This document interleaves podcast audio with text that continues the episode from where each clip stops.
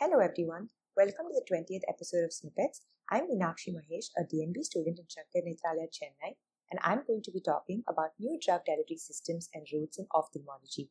I thank Dr. Muna Bhende ma'am, Senior Consultant, Department of Vitreoretina, and Dr. Rama Rajagopal ma'am, Director of Cornea Services, Sankara Nethralaya, for helping me with this talk. Diving right into the topic, first of all, why do we need new drug delivery methods? They ensure increased accuracy of dosing, which is more sustained and controlled. There's more bioavailability in the specific area, lesser side effects and interactions with other tissues. They bypass barriers like conjunctiva, sclera, and tear film. And there's better patient compliance and comfort because of the reduced frequency of dosages. We shall be looking into both the new drug formulations that have been introduced in the eye via the established routes like topical, subconjunctival, periocular, or intravitreal, and new drug delivery routes as such. Coming to the anterior segment, the new drug formulations are gel based medicines which have a mucoadhesive property ensuring better drug release over a long period of time. Sprays have been used to deliver mydriatics or cycloplegics. This was found to be equivalent to the drops for achieving effective pupil dilatation and cycloplegia. Tolerability and acceptance has also improved because it was applied over closed eyelids and this was very useful in children. Microemulsions are stable compounds which can dissolve drugs and are prepared by autoemulsification. They absorb nanodroplets representing the internal phase of the microemulsions, which constitutes a reservoir of the drug on the cornea and limits their drainage. Dry drops are preservative free hydrophilic polymer solutions that are freeze dried on the tip of a soft hydrophobic carrier strip. They immediately rehydrate when they come in contact with the tear film. Slabs of gel foam impregnated with the drug have been used for delivery of tropicamide and phenylephrine in the lower fornix.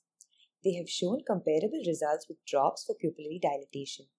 Nanoparticles and microparticles are particulate drug delivery systems. The drug absorption is enhanced significantly compared to eye drops, and hence the bioavailability of the drug is improved.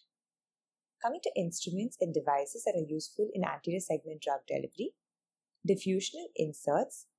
They have a central reservoir of drug enclosed in a semi-permeable or microporous membrane for diffusion. Diffusion is controlled by lacrimal fluid that penetrates through it. The examples are Ocusert. It's an oval flexible insert which is placed in the lower cul-de-sac. It releases drugs like pilocarpine at a rate of 20 to 40 microgram per hour for about 7 days. Lacrisert is a rod-shaped pellet of hydroxypropyl cellulose for sustained release of artificial tears in diseases like dry eye.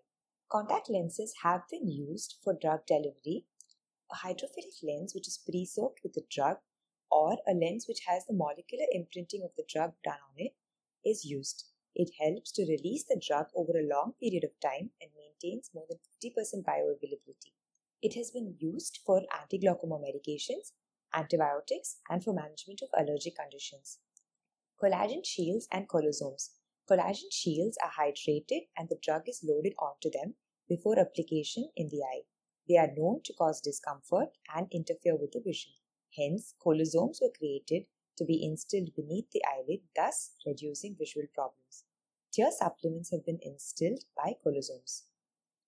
Iontophoresis is a method of passing a direct current that drives ions into the cells or tissues. This depends on the charge of the drug molecule and is very site specific.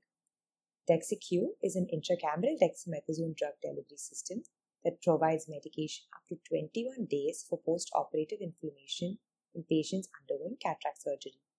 Dextenza is a sustained release preservative free insert which contains 0.4 milligrams of dexamethasone. It is implanted into the lacrimal canaliculus post cataract surgery. It swells on contact with moisture from the tear fluid and attaches firmly to the canaliculus. It stays for about 30 days and then softens, liquefies, and is passed out through the nasolacrimal duct.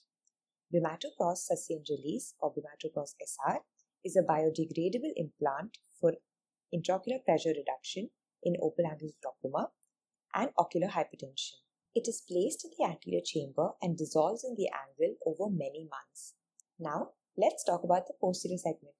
Posterior segment drug delivery can be achieved through topical, systemic, subtenons via the suprachoroidal space and via the intraocular or intravitreal space. The new formulations are genetically modified cell lines such as ADVM022 for age-related macular degeneration and gene therapy for retinitis pigmentosa.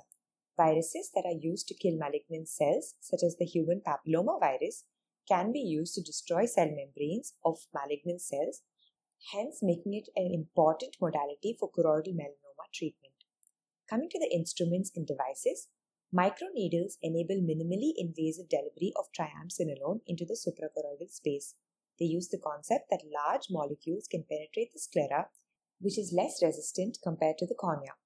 Microcannulas or microcatheters have been used to deliver drugs like triamcinolone and bevacizumab into the suprachoroidal space for chronic macular edema. Recently, they have also been used to deliver stem cells into the subretinal space. Intravitreal implants are the next topic. A ganciclovir implant has been approved for treatment of CMV retinitis. The other well-known corticosteroid implants are Ozurdex, which releases dexamethasone into the vitreous for treating macular edema. Intravitreal treatment for posterior uveitis is also being tried out. What do we have in the pipeline? Piezoprint microdose delivery for latanoprost is a dispenser that releases precisely calibrated stream of aqueous ocular medication microdroplets. iDose is a titanium implant loaded with travoprost and is said to elute the drug into the anterior chamber directly. Bimatoprost ring is a soft, flexible ring containing bimatoprost with a silicon matrix which is placed over a polypropylene support. The drug is released when the patient's tears come in contact with the device and diffuses out through the silicon matrix. Encapsulated cell technology is used to deliver ciliary neurotrophic factor.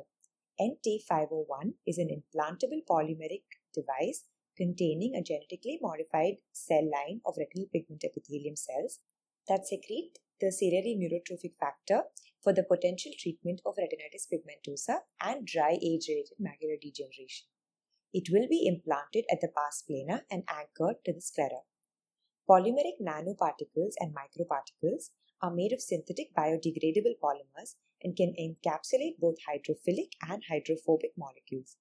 These are under trial for drugs like sunitinib maleate for age-related macular degeneration. Thermoresponsive hydrogels are a particularly attractive means of extended drug delivery as they only require a minimally invasive intravitreal injection, which then employs temperature change as a trigger for gelation and swelling. At room temperature, these hydrogels are designed as a solution or have a fluid like consistency. After injection into the eye, they solidify upon reaching body temperature.